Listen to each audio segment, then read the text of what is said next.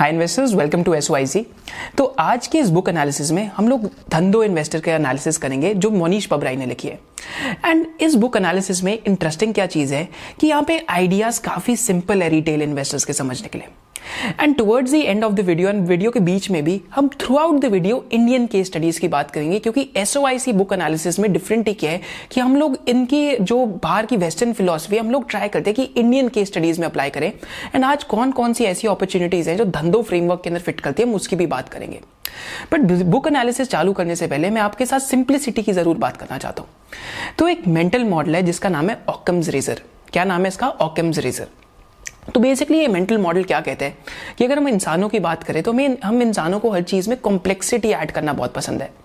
Similarly अगर मैं investing की बात करूं तो लोग इतनी कॉम्प्लेक्सिटी ऐड कर देते हैं कि चालीस चालीस पेज की एक्सेल की वो बना रखी है स्प्रेडशीट लोगों ने।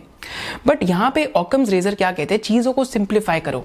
तो यहाँ पे अगर हम बात करते हैं Mark Zuckerberg and Steve Jobs की, तो Mark Zuckerberg and Steve Jobs same ही टी शर्ट पहनते थे। स्टीव जॉब्स के केस में मार्क जकरबर्ग सेम ही टी शर्ट पहनते हैं टुवर्ड्स वर्क, ताकि हर रोज वो सेम सेम टी शर्ट पहनेंगे और काम पे जाएंगे तो उनकी जो डिसीजन मेकिंग की बेसिकली एक लिमिट है वो और ज्यादा एक्सटेंड हो जाएगी, क्योंकि उन्हें कपड़े पहनने पे नहीं फोकस करना। साथ साथ अगर हम यहाँ पे Charlie Munger and Warren Buffett की बात करते हैं तो नाइनटीन नाइनटीज के लेटर टू शेयर होल्डर में उन्होंने एक बहुत बढ़िया बात लिखी थी। तो उन्होंने बात कुछ ऐसी बोली थी कि हम लोग बेसिकली वन फुट हर्डल्स की तरफ देखते हैं, हम जो सेवन फुट हर्डल्स हैं उनकी तरफ नहीं जाते। बिजनेस की दुनिया में या इन्वेस्टिंग की दुनिया में आप जितनी डिफिकल्टी और कॉम्प्लेक्सिटी ऐड करते हैं that leads to poorer that leads to poorer results. आपको हमेशा सिंप्लिसिटी की तरफ जाना चाहिए rather than climbing walls which are seven feet tall, माने ऐसी दीवार मतलब टापने की जगह जो सात फीट टॉल है, look for walls which are only which are only one feet tall, क्योंकि one feet wall के ऊपर आप आराम से टाप सकते हैं। सिमिलरली धंधो इन्वेस्टिंग के अंदर एक फ्रेमवर्क जो इनका बहुत इंटरेस्टिंग है that is of low risk and high uncertainty, माने रिस्क काफी लो है बट अनसर्टेनिटी काफी ज्यादा है। तो मोहनीश पबराई के केस में देखेंगे तो इन्होंने नाइनटीन एटी नाइन और नाइनटीन नाइनटीज में आई थिंक ये बहुत अच्छे वैल्यू इन्वेस्टर हैं। तो इनकी जो जब इनकी बिजनेस हिस्ट्री स्टार्ट हुई थी तो नाइनटीन एटी नाइन और नाइनटीन नाइनटी में क्या हुआ था कि ये एक एक जगह जॉब कर रहे थे एंड साथ साथ इन्होंने अपना आईटी का सर्विसेज बिजनेस स्टार्ट करा। पर उस टाइम पे जॉब भी कर रहे थे एंड साथ साथ बिजनेस भी कर रहे थे। ये दिन के टाइम में जॉब करते थे एंड शाम के टाइम पे बिजनेस करते थे। तो यहाँ पे लो रिस्क और हाई अनसर्टेनिटी क्या थी कि अगर बेसिकली इनका बिजनेस सक्सीड कर जाता तो अपनी जॉब क्विट कर देते, अगर बिजनेस सक्सीड ना करता तो बेसिकली जो इनके जॉब वर्क पे या वर्क प्लेस पे जो इनके साथ लोग थे वो इनको काफ़ी पसंद करते थे, फिर भी इनको जॉब पे वापस रख लिया जाता। तो ये तो यहाँ पे लो रिस्क था। लकली बिजनेस सक्सीड कर गया तो इन्होंने अपनी जॉब छोड़ दी। सिमिलरली अगर ये हम केस स्टडी ये common pattern across the business world लगाएं तो ये कॉमन पैटर्न पटेल्स के केस में लग सकता है। तो पटेल्स के केस में क्या हुआ कि इन टर्म्स ऑफ ये जो आप जो पटेल्स हैं तो बेसिकली एक अफ्रीकन कंट्री में रहते थे by the name of Uganda. Uganda में पटेल्स ने काफ़ी सारे एसेट्स अक्वायर कर लिए थे by applying the Dhandho framework. But जो युगांडा का डिक्टेटर था उसने जितने भी नॉन अफ्रीकन लोग थे उनको कंट्री से बाहर निकाल दिया and Patels actually went to US. कुछ पटेल्स यूएस चले गए, कुछ पटेल्स यूरोप चले गए एंड कुछ पटेल्स दूसरी कंट्रीज चले गए। एंड जो पटेल्स यूएस के अंदर आए वहाँ पे एक बहुत इंटरेस्टिंग चीज़ हुई कि नाइनटीन सेवेंटी थ्री में एक इकोनॉमिक क्राइसिस चल रहा था एंड इस इकोनॉमिक क्राइसिस के चलते क्या हो रहा था कि वहाँ की जो मोटेल इंडस्ट्री है, तो मोटेल क्या होते हैं कि बेसिकली फिफ्टीन ट्वेंटी रूम्स के होटल्स होते हैं, छोटे छोटे बेसिकली एक छोटा फॉर्म ऑफ होटल होता है।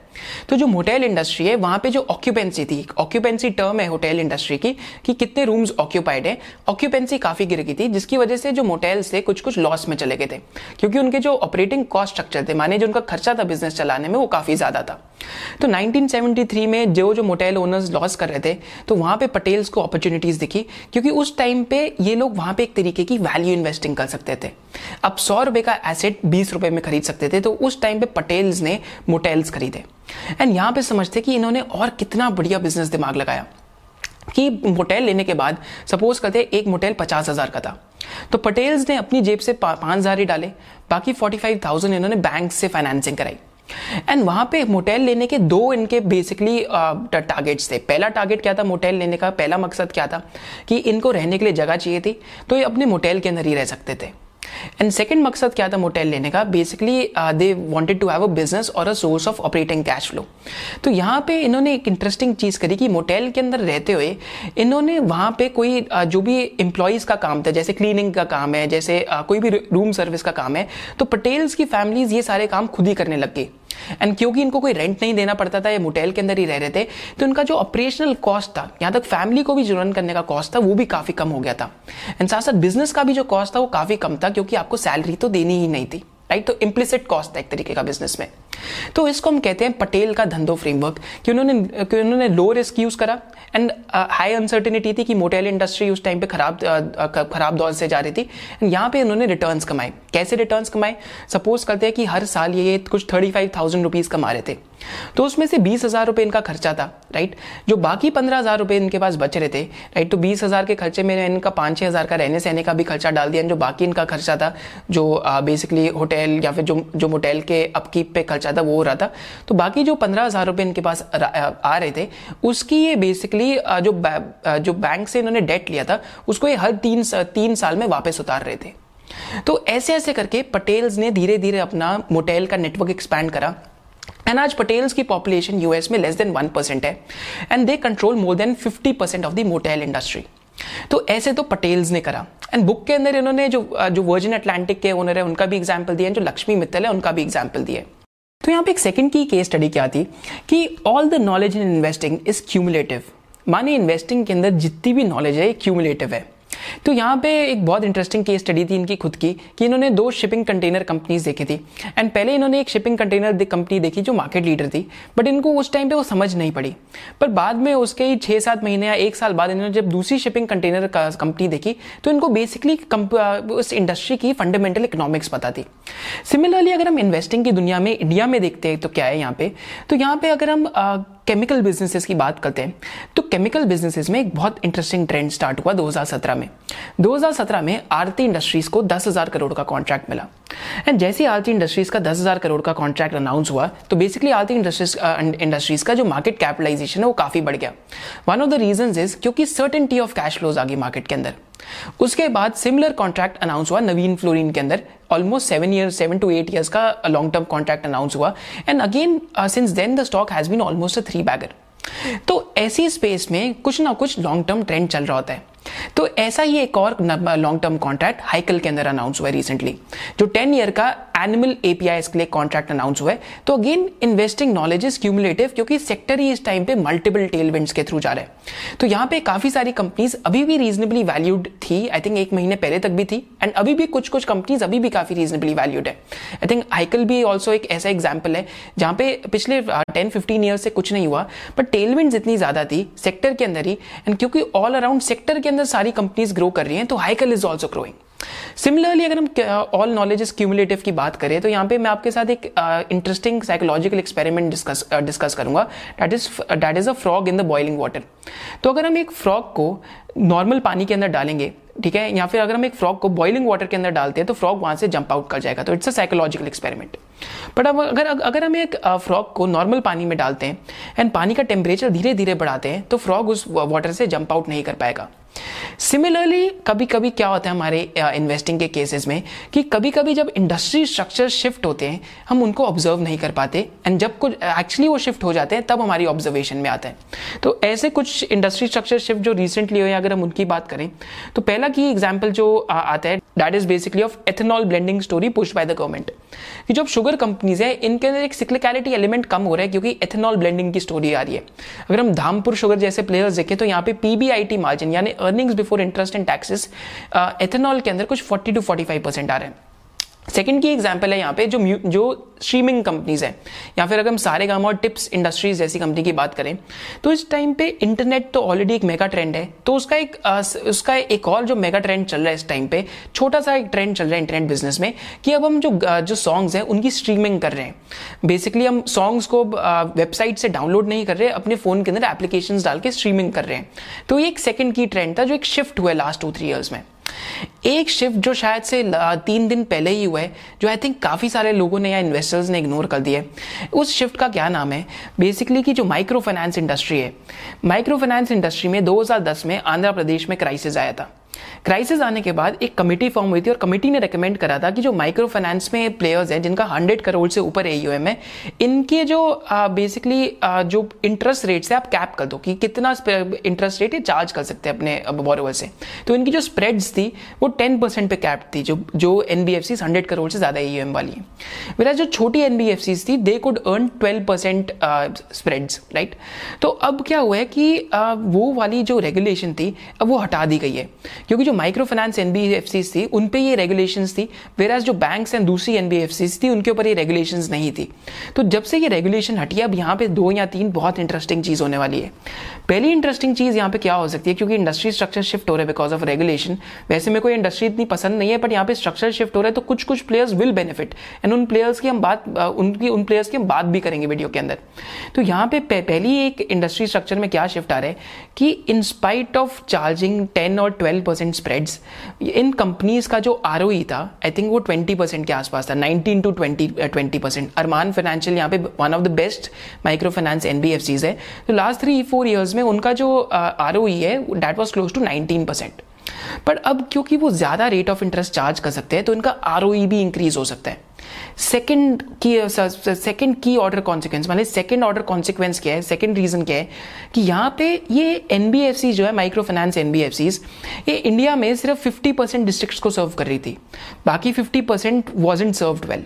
Why so? The simple reason is क्योंकि यहाँ पे ज़्यादा रिस्की बोरोवर थे तो वहाँ पे वो इंटरेस्ट रेट भी ज़्यादा चार्ज नहीं कर सकते थे। तो फाइनेंसिंग के बिजनेस में या एनबीएफसीज या बैंक्स में क्या होता है, जैसा कि ना बजाज फाइनेंस या आईडीएफसी फर्स्ट के बैंक के, के केस में भी बात करें कि यहाँ पे जब ग्रोथ बहुत तेज़ी से आती है तो आपके जो राइट ऑफ्स हैं वो भी बढ़ते हैं। पर क्योंकि आप इतना इंटरेस्ट परसेंटेज कमा लेते हो या आप इतनी यील्ड कमा लेते हो कि आपको फ़र्क नहीं पड़ता। तो रेस्ट ऑफ द कंट्री भी, माने अब फिफ्टी परसेंट डिस्ट्रिक्ट्स इन कम प्लेयर्स के लिए और ओपन हो गए हैं। तो जो एफिशिएंट माइक्रो फाइनेंस कंपनीज हैं रातों रात उनके लिए total addressable market last three days में मोर देन डबल हो चुका है। एंड आई थिंक हमें ये चीजें इनके नंबर्स में नेक्स्ट टू थ्री क्वार्टर्स से दिखने भी लग जाएंगे। तो दिस इज वन मोर की ट्रेंड जो हमें ऑब्जर्व करना चाहिए because all knowledge in investing is cumulative. हम लोगों ने केमिकल में ये देखा, हमने स्ट्रीमिंग के अंदर देखा, अब हमने शुगर के अंदर हम लोग देख रहे हैं। सिमिलरली अब हम माइक्रो फाइनेंस एनबीएफसी लेंडर्स के अंदर भी सेम ट्रेंड प्ले आउट करते हुए देख रहे हैं। तो ये तो हमारी बुक के अंदर से सेकेंड की लर्निंग थी कि कैसे हम यहाँ पे भी ये चीज लगा सकते हैं। किसी को ये सीखना है कि आपको इंडस्ट्री स्ट्रक्चर कैसे एनालाइज करना है या फिर कैसे कैसे हम इंडस्ट्री के क्या पार्ट्स देखते हैं, हर एक बिजनेस में क्या की वेरिएबल्स हैं, तो we have the SOIC membership जिसके अंदर हमारे पास एसओआईसी इंटेंसिव कोर्स है, एसओआईसी कंटिन्यूअस लर्निंग प्रोग्राम है एंड एसओआईसी सेक्टोरल वेबिनार्स हैं। तो एसओआईसी इंटेंसिव कोर्स में हम लोग आपको ये सिखाते हैं कि एक इंडस्ट्री के अंदर क्या क्या देखना चाहिए, एक इंडस्ट्री के स्ट्रक्चर को कैसे पढ़ना चाहिए, एक इंडस्ट्री को समझना ही कैसे है स्क्रैच से। साथ साथ हम जो जो जितनी भी फाइनेंशियल स्टेटमेंट्स है उसका एनालिसिस सिखाते हैं फ्रॉम स्क्रैच। एंड इस कोर्स के अंदर हमने more than hundred case studies करी है इवन ऑन फॉरेंसिक एनालिसिस, क्योंकि इस टाइम के अंदर हम एक बुल मार्केट में चल रहे हैं तो इस टाइम पे कॉर्पोरेट गवर्नेंस की तरफ कोई नहीं देखता। एंड हम लोग तो बार बार यही बोलते हैं कि corporate governance is like oxygen, जब होती है तो उसका फर्क नहीं पड़ता, जब नहीं होती तो सबसे पहली चीज ही दिमाग पे वही होती है। सेकेंडली जो हमारे एसओआईसी कंटिन्यूअस लर्निंग है उसमें जितनी भी हमारी वीडियोस हैं यूट्यूब पे हम उसका कंक्लूजन देते हैं। एंड साथ साथ एसओआईसी कंटिन्यूअस लर्निंग के अंदर रिसेंटली हमने एक क्लास बनाई थी ऑफ एडवांस स्क्रीनिंग क्राइटेरियाज कि आप स्टॉक्स की एडवांस स्क्रीनिंग कैसे कर सकते हैं। I think class one hour ten और वन आवर ट्वेंटी मिनट्स की थी। एंड uh, इस क्लास में हमने ये भी बात करी थी कि अगर आपको इंटेलिजेंट क्लोनिंग करनी है जो मोहनीश पाबराई भी बताते हैं तो किन किन इन्वेस्टर्स को आप इंडियन कॉन्टेक्स्ट में फॉलो कर सकते हैं। एंड साथ साथ जो हमारे एसओआईसी सेक्टोरल वेबिनार्स हैं इसमें अगेन हमने आपके लिए इंडस्ट्री स्ट्रक्चर्स एनालाइज करें। तो अभी तक हम लोगों ने जो केमिकल इंडस्ट्री है उसका एनालिसिस करा है, राइट, एपीआई इंडस्ट्री का एनालिसिस करा है, एपीआई एंड फार्मा इंडस्ट्री का, फिर इंटरनेट एंड प्लेटफॉर्म बिजनेसेस का भी एनालिसिस करा है। साथ साथ कोर्स के अंदर जो हमारा मेज सेक्टर है उसका एनालिसिस करें, जो श्रिम्प इंडस्ट्री है उसका भी एनालिसिस करें एंड साथ साथ जो स्टील ट्यूब इंडस्ट्री है इसका भी एनालिसिस करें। And next month for the course students हम लोग इंश्योरेंस सेक्टर का भी एनालिसिस करने वाले हैं towards the end of July and and first week of August. जो इंश्योरेंस सेक्टर है इसका भी पूरा एनालिसिस करने वाले हैं। अगर आप कोर्स में इंटरेस्टेड हैं तो the link is given in the description below. Now coming back to the coming back to Dhandho investor, यहाँ पे अगेन हमें बुक के अंदर एक बहुत इंटरेस्टिंग स्टोरी बताते हैं। तो यहाँ पे हमें ये स्टोरी बताते हैं अभिमन्यु की, अभिमन्यु और चक्रव्यूह की, कि कैसे जब कृष्ण जी अपनी बहन से बात कर रहे थे कि चक्रव्यूह के अंदर घुसना कैसे है। तो चक्रव्यूह एक फॉर्मेशन होती है बैटल की कि जो डिफरेंट आर्मीज फॉर्म कर लेती है, तो चक्रव्यूह को तोड़ना काफ़ी मुश्किल होता है। तो कृष्ण जी अपनी बहन से बात कर रहे थे कि चक्रव्यूह के अंदर घुसना कैसे है एंड चक्रव्यूह को आप तोड़ कैसे सकते हैं। तो उस टाइम पे और कोई वहाँ पे था नहीं, पर जो अभिमन्यु है वो उनकी जो बहन है उनके उनके पेट में था। एंड अभिमन्यु उस टाइम पे ये चीज़ें सुन रहा था, बिकॉज अभिमन्यु उस टाइम पे अनबॉर्न था, बट वो ये चीज़ें सुन रहा था। एंड ये रियलाइज कि चक्रव्यूह के अंदर घुसना कैसे है। तो जब वो सिक्सटीन ईयर्स के हुए तो कौरवाज एंड पांडवाज की बैटल हुई, तो वहाँ पे ये पांडवाज की साइड से थे एंड इनको ये ज़रूर पता था कि चक्रव्यूह के अंदर घुसना कैसे है। तो अगेन इन्होंने चक्रव्यूह के अंदर ये घुसे, इन्होंने काफ़ी लोगों को मारा एंड चक्रव्यूह के बीच में ये आ गए। बट यहाँ पे की प्रॉब्लम क्या स्टार्ट हुई कि इनको ये नहीं पता था यहाँ से बाहर कैसे निकलना है, क्योंकि इनको ये नहीं पता था यहाँ से बाहर कैसे निकलना है। तो उस टाइम पे क्या हुआ, बेसिकली आठ नौ वॉरियर्स आए कौरवाज से एंड बेसिकली मतलब ही एंडेड अप डाइंग।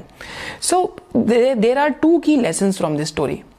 फर्स्ट की lesson from this story is that you have to realise, अगर आप एक सिक्लिकल स्टॉक खरीद रहे हो तो आप उसको स्ट्रक्चरल नहीं समझ सकते, तो आपको आर्ट ऑफ सेलिंग आना चाहिए।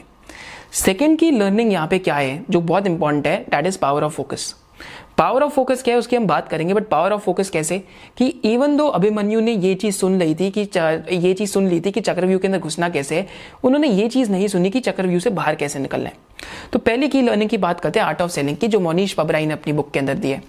तो उनके अकॉर्डिंग एक स्टॉक बेसिकली वो एक स्टॉक में घुसने से पहले अपने से ये बार बार चीज़ें पूछते हैं कि ये एक ऐसा बिजनेस है जो मैं अच्छे से समझ पाता हूँ, क्या ये मेरे सर्कल ऑफ कॉम्पिटेंस में है, do I know the intrinsic value of the business today with a high degree of confidence and how is it likely to change over the next few years, is the is the business price at a large discount to its intrinsic value and in two to three years कि क्या हो सकता है इस business में, would I be willing to invest a large part of my net worth into this business, क्या इस business के अंदर डाउन साइड कम है इस प्राइस से, and and does the business have a moat and is the business run by honest and credible managements.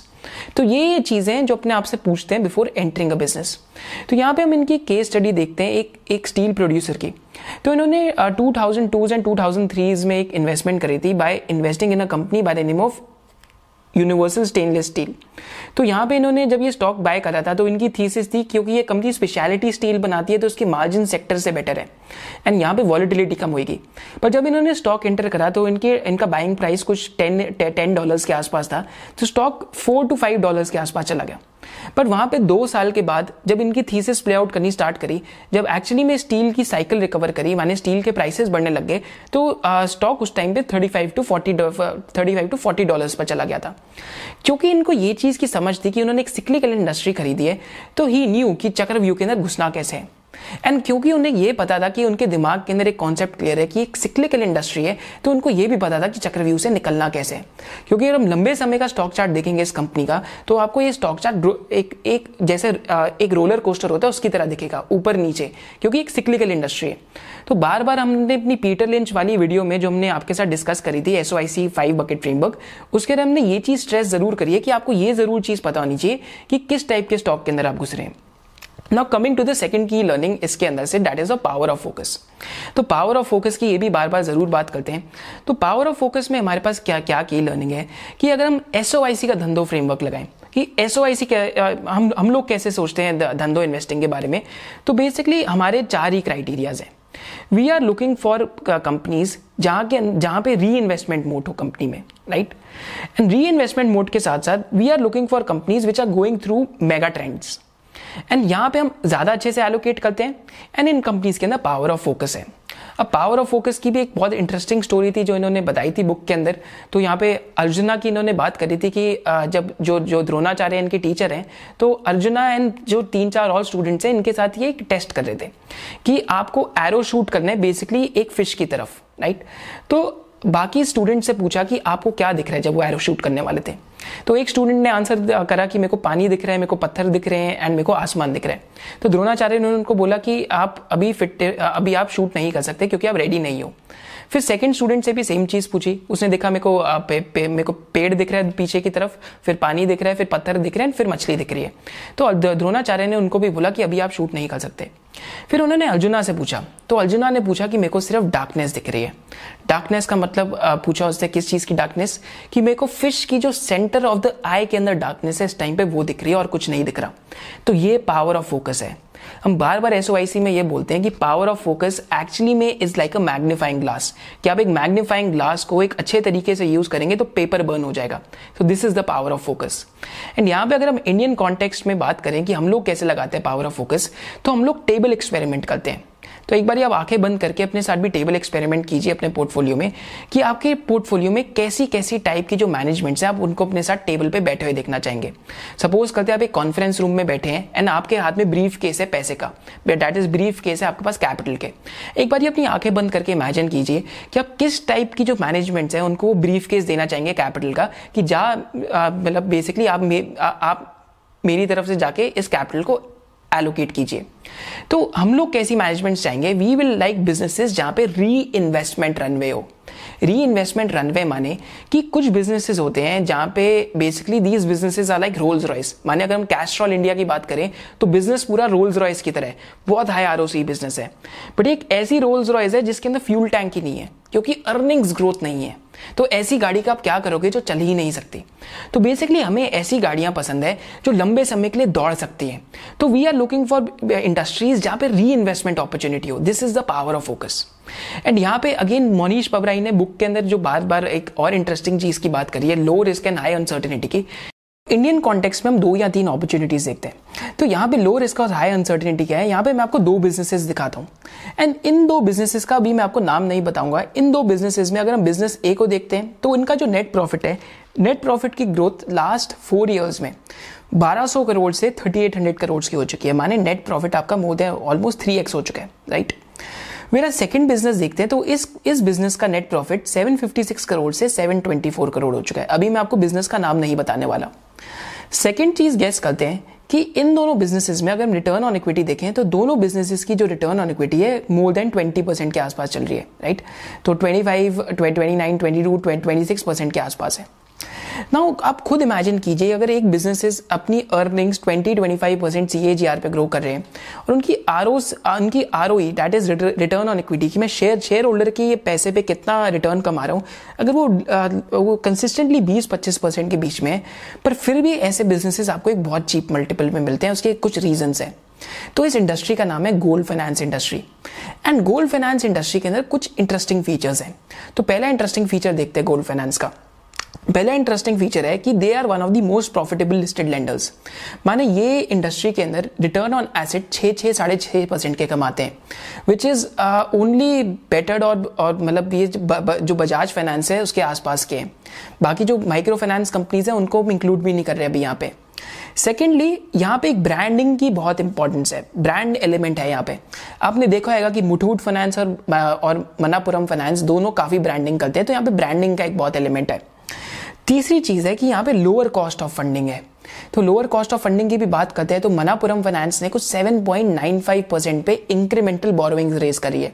अभी हमें उनकी हिस्टोरिकल कॉस्ट ऑफ बोरोइंग दिखती है एट पॉइंट नाइन परसेंट की, पर क्वार्टर फोर एफ आई ट्वेंटी वन के अंदर उन्होंने seven point nine five percent पे और फंड रेज करा है, तो लोअर कॉस्ट ऑफ बोरोइंग है. चौथी चीज़ यहाँ पे क्या इंटरेस्टिंग है कि बहुत हाई ऑपरेटिंग लेवरेज बिजनेस है. माने अगर मेरी सिर्फ आठ या दस परसेंट टनेज ग्रोथ भी आती है तो मेरी जो प्रॉफिट ग्रोथ है वो पंद्रह बीस पच्चीस परसेंट की भी आ सकती है, कभी कभी मतलब ट्वेंटी ट्वेंटी टू परसेंट की प्रॉफिट ग्रोथ आ जाती है क्योंकि ऑपरेटिंग लेवरेज काफ़ी बिल्ट इन है. माने ब्रांच हैवी बिजनेस है. एंड यहाँ पे और एक इंटरेस्टिंग चीज़ क्या है बिजनेस के बारे में कि रनवे फॉर ग्रोथ अभी भी काफ़ी ज़्यादा है क्योंकि sixty five percent of the industry still unorganised. जो जो जो मनी लेंडर्स और साहूकार्स हैं अभी भी sixty five percent of the industry वो है. तो यहाँ पे हमारे पास दो अपॉर्चुनिटीज़ हैं, एक तो मुठूट फाइनेंस की और एक मनापुरम फाइनेंस की है. पर मुठूट फाइनेंस में आज इतनी अनसर्टेनिटी नहीं है. आज मुठूट फाइनेंस हमें कुछ फिफ्टीन टाइम्स पीई रेशियो पे मिलता है. एंड इन लेंडर्स में बेसिकली हमें पीई रेशियो क्यों देखनी चाहिए instead of price to book, because यहाँ पे डाइल्यूशन इतनी नहीं होती. अगर मेरी ROE twenty, twenty five percent की है एंड मैं अपनी लोन बुक ग्रोथ ही टेन, फिफ्टीन परसेंट की कर रहा हूँ तो मैं बिना डाइल्यूट करे भी ग्रो कर सकता हूँ, इसलिए यहाँ पे हमें प्राइस टू अर्निंग्स देखनी चाहिए. वेराज अगर मनापुरम की बात करें तो मनापुरम में इस टाइम पे रियल अनसर्टेनिटी है एंड यहाँ पे एक्चुअली रियल अपॉर्चुनिटी लाई करती है in our opinion. And just as a disclosure we are already invested in the company. This is not a this is not any recommendation to buy और sell. मैं आपके साथ सिर्फ discuss करना चाहता हूँ कि हम फ्रेमवर्क को कैसे लगा रहे हैं यहाँ पे. एंड यहाँ पे हमारे साथ जो एक एक एनालिस्ट भी काम करते हैं by the name of Arjun, उन्होंने काफी अच्छा ब्लॉग लिखा है जिसका लिंक हमने डिस्क्रिप्शन के अंदर भी डाला है, राइट. सो यहाँ पे सेकंड चीज क्या है मनापुरम के केस में कि इस टाइम पे P multiple seven to eight times का आ चुका है. क्योंकि सत्तर परसेंट बिजनेस उनका गोल्ड फाइनेंस बिजनेस है, whereas पच्चीस टू तीस परसेंट बिजनेस उनका माइक्रो फाइनेंस बिजनेस है, और जो जो ऑटो फाइनेंसिंग है उसके अंदर है, एंड जो हाउसिंग फाइनेंस है उसके अंदर भी है। तो यहाँ पे इस टाइम पे मार्केट मनापुरम को किस हिसाब से प्राइसिंग कर रही है, अगर आप पोकर खेलते तो आप समझ पाएंगे कि in terms of playing poker इस टाइम पे मार्केट बोल रही है कि मनापुरम का एक्चुअली गोल्ड लोन फ्रेंचाइजी खत्म हो चुकी है, पर एक्चुअली में ऐसा नहीं है। मैनेजमेंट गाइड कर रही है अगले चार पाँच साल के लिए, बाय ट्वेंटी ट्वेंटी फाइव उनका क्या विजन है कि हम दस पंद्रह परसेंट से अपनी गोल्ड फाइनेंस की ग्रोथ तो करते ही रहेंगे, तो माने पंद्रह बीस परसेंट की प्रॉफिट ग्रोथ तो आती ही रहेगी। एंड साथ साथ माइक्रो फाइनेंस बिजनेस में हमारे पास क्रॉस साइकिल आरओई बीस परसेंट होनी चाहिए, माने एक सिक्लिकल बिजनेस है इस टाइम पे ये, पर यहाँ पे इस टाइम पे एकदम बॉटम ऑफ द साइकिल में ये बिजनेस है। इस वजह से मनापुरम फाइनेंस आज सात या आठ की पी पे मिल रहा है। अगर मैं इसको फॉरवर्ड कर देता हूँ, अगर हम इसको फॉरवर्ड एज्यूम करते हैं, आज सत्रह सौ करोड़ प्रॉफिट आफ्टर टैक्स है, तो चार साल बाद यहाँ पे प्रॉफिट आफ्टर टैक्स साढ़े तीन से चार हजार करोड़ हो सकता है। आज मार्केट कैप कंपनी का कुछ तेरह हजार करोड़ के आसपास है। तो बेसिकली चार साल फॉरवर्ड पे आप सिर्फ तीन या ढाई या तीन की पी पे कंपनी खरीद रहे हैं। इसको हम कहते हैं low risk and high uncertainty. High high uncertainty है इमीडिएट शॉर्ट टर्म में कि माइक्रो फाइनेंस बिजनेस में कितना क्रेडिट लॉस हो सकता है, but long term runway for growth है, बिकॉज माइक्रो फाइनेंस के अंदर स्ट्रक्चरल चेंजेस हुई हैं जैसे मैंने आपको बताया, तो इंडस्ट्री के लिए इस टाइम पे पॉजिटिव है। एक तो ये हमारे पास जो हमारे फ्रेमवर्क के अंदर अपॉर्चुनिटी फिट कर रही है। सेकंड फ्रेमवर्क में जो अपॉर्चुनिटी फिट कर रही थी थोड़े टाइम पहले, जिसमें already we are also invested, that is a company by the name of Indoco remedies. तो इंडोको रेमेडीज भी एक कंपनी है जिसके पास डोमेस्टिक फॉर्मुलेशन बिजनेस है, तो एसओआईसी स्टूडेंट्स पहचान जाएंगे क्योंकि उनके साथ ऑलरेडी हम लोग ये चीज डिस्कस कर चुके हैं हमारे एपीआई एंड फार्मा वेबिनार में कि उनके पास डोमेस्टिक बिजनेस है एंड एक इंटरनेशनल बिजनेस है। तो international business was going through some problems जिसकी वजह से उनका आरओसी सिंगल डिजिट आ गया था, एंड आरओसी अब वापस सोलह परसेंट पे आ गए, एंड अब मैनेजमेंट गाइड कर रही है कि हमारा इबिटा कुछ तीन सौ से साढ़े तीन सौ करोड़ के बीच में चले जाएगा, माने कैश फ्लो गाइडेंस तीन सौ करोड़ है, but EBITDA to cash flow conversion देखें अगर सत्तर परसेंट के आसपास है तो इबिटा इस कंपनी का साढ़े तीन सौ से तीन सौ सत्तर करोड़ के बीच में जा सकता है, माने ऑपरेटिंग प्रॉफिट। तो यहाँ पे ऑपरेटिंग प्रॉफिट में काफी अच्छी ग्रोथ आ सकती है in terms of, because operating leverage भी यहाँ पे प्ले आउट कर सकती है। तो यहाँ पे भी सेम मेंटल मॉडल है, low risk high uncertainty, right right? तो ये तो हमारी इंडियन केस स्टडीज हैं साथ साथ। एंड यहाँ पे अगर हम और की लर्निंग्स देखें मोहनीश पबराई की बुक में से, तो एक और हमारी की लर्निंग क्या आती है, जब उन्होंने इंटेलिजेंट इन्वेस्टर बुक की बात करी तो इंटेलिजेंट इन्वेस्टर बुक में तीन ही की लेसन्स बार बार आते हैं, एंड साथ यहाँ पे बेंजामिन ग्रेम की भी बहुत इंटरेस्टिंग कोटेशन है जो आप सबको समझनी चाहिए। तो क्या वो तीन की लेसन्स है इंटेलिजेंट इन्वेस्टर के अंदर? पहला की लेसन जो है इंटेलिजेंट इन्वेस्टर का, ये जो चैप्टर एट है उसमें एक एनालॉजी है by the name of mister market, कि मिस्टर मार्केट बेसिकली आपको हर रोज स्टॉक बेचने आएगा या आपसे खरीदने आएगा। Mister market is like an alcoholic, माने को अल्कोहलिक की तरह जो हर रोज आपको आके एक रेट ऑफर करेगा। एंड काफी लोग मार्केट्स के अंदर ट्रेडिंग में क्यों फंस जाते हैं, इन्वेस्टिंग में क्यों नहीं आ पाते, इसका एक सिंपल रीजन है क्योंकि मार्केट हर रोज खुलती है। अगर आपके घर का प्राइस भी मैं आपको हर रोज फोन करके बताऊं कि आज तेरा घर पचास पैसे से गिर गया, आज दूसरे दिन तेरा घर दो रुपए से बढ़ गया, तो आप अपना घर ही ना बेच डालें एक्चुअली एंड में, बिकॉज यहाँ पे फ्लक्चुएशन हर रोज बेसिस पे होती है। Anything less than three years is not investing, is more of trading and fun. And एक और भी इंटरेस्टिंग चीज़ है जो झुंझुन जो जो जो झुंझुन वा, वाला ने बोली है कि उन्होंने उनसे किसी ने पूछा था ट्रेडिंग और इन्वेस्टिंग के बारे में, तो वो इन्वेस्टिंग बोलते हैं वैसे करनी चाहिए, बट काफ़ी लोग ट्रेडिंग भी करते हैं। तो उन्होंने एक इंटरेस्टिंग चीज़ बोली थी कि नास्तिक को आस्तिक का रास्ता हमेशा जो समय है वो अपने आप ही दिखा देता है, माने एक एथीस्ट को गॉड लविंग का रास्ता टाइम अपने आप ही बता देता है। सिमिलरली यहाँ पे क्या इम्प्लीमेंट होता है कि एक ट्रेडर को इन्वेस्टिंग का रास्ता एक बेयर मार्केट अपने आप ही दिखा देती है। ये तो मैं बहुत इजीली कहता हूँ। मिस्टर मार्केट की एनालॉजी हमारे ये है कि spend some time in market and time market को ऐसे ट्रीट कीजिए कि मार्केट आपकी सर्वेंट है एंड आपकी मास्टर नहीं है। सेकंड की लर्निंग क्या है इंटेलिजेंट इन्वेस्टर बुक से, जो इन्होंने अपनी बुक में बात करी है धंधो इन्वेस्टर में, कि stock is a piece of a business, never forget that you are buying a business which has an underlying value based on how much cash goes in and goes out. And third की learning तो margin of safety की बात करिए, जो हमने अभी SOIC students के साथ डिस्कस करा था वैल्यूएशन वेबिनार में। तो सेकंड की लर्निंग भी बहुत इंटरेस्टिंग चीज है कि आप एक बिजनेस के अंदर इन्वेस्ट कर रहे हैं, तो जैसा बिजनेस में होएगा वैसे आपके स्टॉक के साथ भी होएगा, राइट। एंड यहाँ पे बेंजामिन ग्रेम से किसी ने पूछा था, जो एक और इंडियन केस स्टडी है, बहुत इंटरेस्टिंग है, आप सबको जानना चाहिए। तो बेंजामिन ग्रेम ने किसी से पूछा जो इन्होंने धंधो इन्वेस्टर के अंदर बताया कि एक्चुअली की एक्चुअली में आपको जब आप एक स्टॉक जो थर्टी डॉलर जिसकी इंट्रिंसिक वैल्यू है आप उसको टेन डॉलर पे खरीदते हैं तो वो कैसे अपनी इंट्रिंसिक वैल्यू को मीट करता है और कैसे अपनी फेयर वैल्यू पे आता है। तो बेंजामिन ग्रेम ने एक सिंपल चीज़ बोली, एक्चुअली में वो तब अपनी फेयर वैल्यू पे आता है, एक्चुअली वो फेयर वैल्यू पे कैसे आ जाता है वो हमें पता ही नहीं है, वो मार्केट अपने आप ही कर देती है। बट मैंने जो चीज़ ऑब्जर्व करी है अपनी इन्वेस्टिंग लाइफ में या इन्वेस्टिंग जर्नी में जो भी छः सात साल की है कि एक्चुअली में वो फेयर वैल्यू पे तब आता है जब उस बिजनेस के अंदर टेलविंड्स टेलविंड्स एंड टेलविंड्स आए, माने profit growth profit growth profit growth and triggers, variant perception के ट्रिगर्स हिट करें। पॉलीमेडिक्योर एक ऐसा बिजनेस है जो दो हज़ार पंद्रह से लेके दो हज़ार बीस या दो हज़ार दस से लेके दो हज़ार बीस के अंदर हमेशा से एक one of the only listed medical one of the only listed medical devices company थी। मार्जिन कंसिस्टेंटली अबव बीस परसेंट था। एक ही चीज मिसिंग थी, that was strong earnings growth and second was capex. Capex नहीं कर रहे थे, पर दो हज़ार अठारह, उन्नीस और बीस के अंदर इस बिजनेस के अंदर कैपेक्स होना चालू हो गया, राइट। तो कैपेक्स हुआ, earnings growth are yet to come, may be इनके पास ऑर्डर्स काफी आ रहे हैं, इन्होंने क्यूआईपी भी करा है और कैपेक्स का क्वांटम बढ़ रहा है। तो स्टॉक की री रेटिंग पंद्रह बीस टाइम्स मल्टीपल से ऑलमोस्ट साठ पैंसठ टाइम्स हो गई है। तो टेलविंड्स ही ऐसी चीज है जो एक अंडर वैल्यूड अपॉर्चुनिटी को फेयर वैल्यू की तरफ लेके जाती है। कब ये टेलविंड्स आएंगी ये बताना कभी कभी मुश्किल हो जाता है, बट मनापुरम फाइनेंस जैसे बिजनेस में हमने आपसे जैसे बात करी कि low risk and high uncertainty है, वो कभी भी आ सकती है।